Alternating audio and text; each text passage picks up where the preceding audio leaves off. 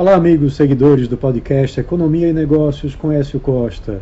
Sejam muito bem-vindos. Hoje eu vou falar sobre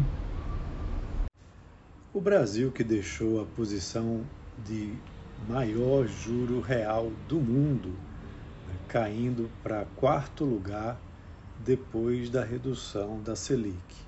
A taxa de juros reais, ela desconta a expectativa de inflação. Então, com esse corte da Selic, fazendo com que ela caísse para 12,75%, o Brasil caiu então para a quarta posição nesse ranking de países com a maior taxa de juros reais, descontando a expectativa de inflação. A taxa é de 6,5%. A Argentina aparece em primeiro lugar na lista, com juros reais de 32,1%. Em seguida, vem a Rússia, com 7,9%, e então vem o México, com 7,4%, seguido depois pelo Brasil, com 6,5%. Essa mudança foi importante, né, por conta do México, né, que antes liderava o ranking e o Brasil ficava em segundo lugar, da última reunião do COPOM, né, que foi feita lá atrás.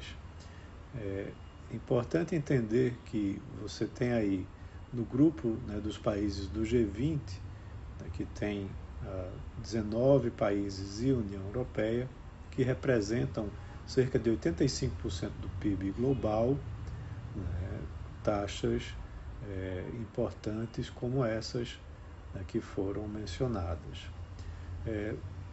O ranking também ele é feito usando as taxas básicas de juros dos países divulgados mais recentemente.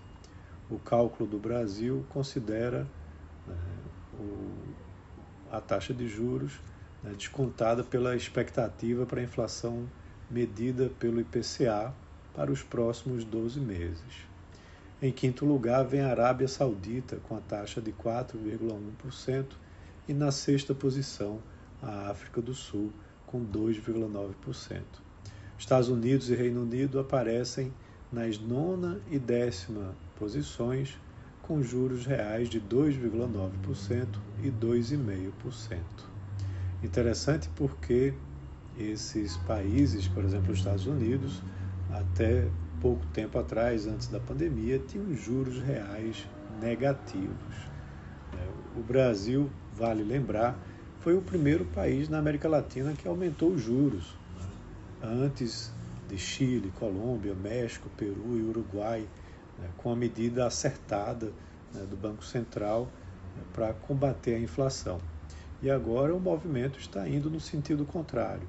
À medida que a inflação vem desacelerando, o Banco Central também vem reduzindo a Selic, o que faz com que mude, né, esse posicionamento. Agora, claro, isso também traz impactos importantes na taxa de câmbio, né, porque à medida que o juros real ele vai caindo, a atratividade, né, para os títulos brasileiros também cai, o que pode levar investidores para outros países, né, que oferecem menos risco e que estão também com juro real positivo no movimento de ascensão de taxa de juros, né, como os Estados Unidos e a zona do euro. Então é isso. Um abraço a todos e até a próxima.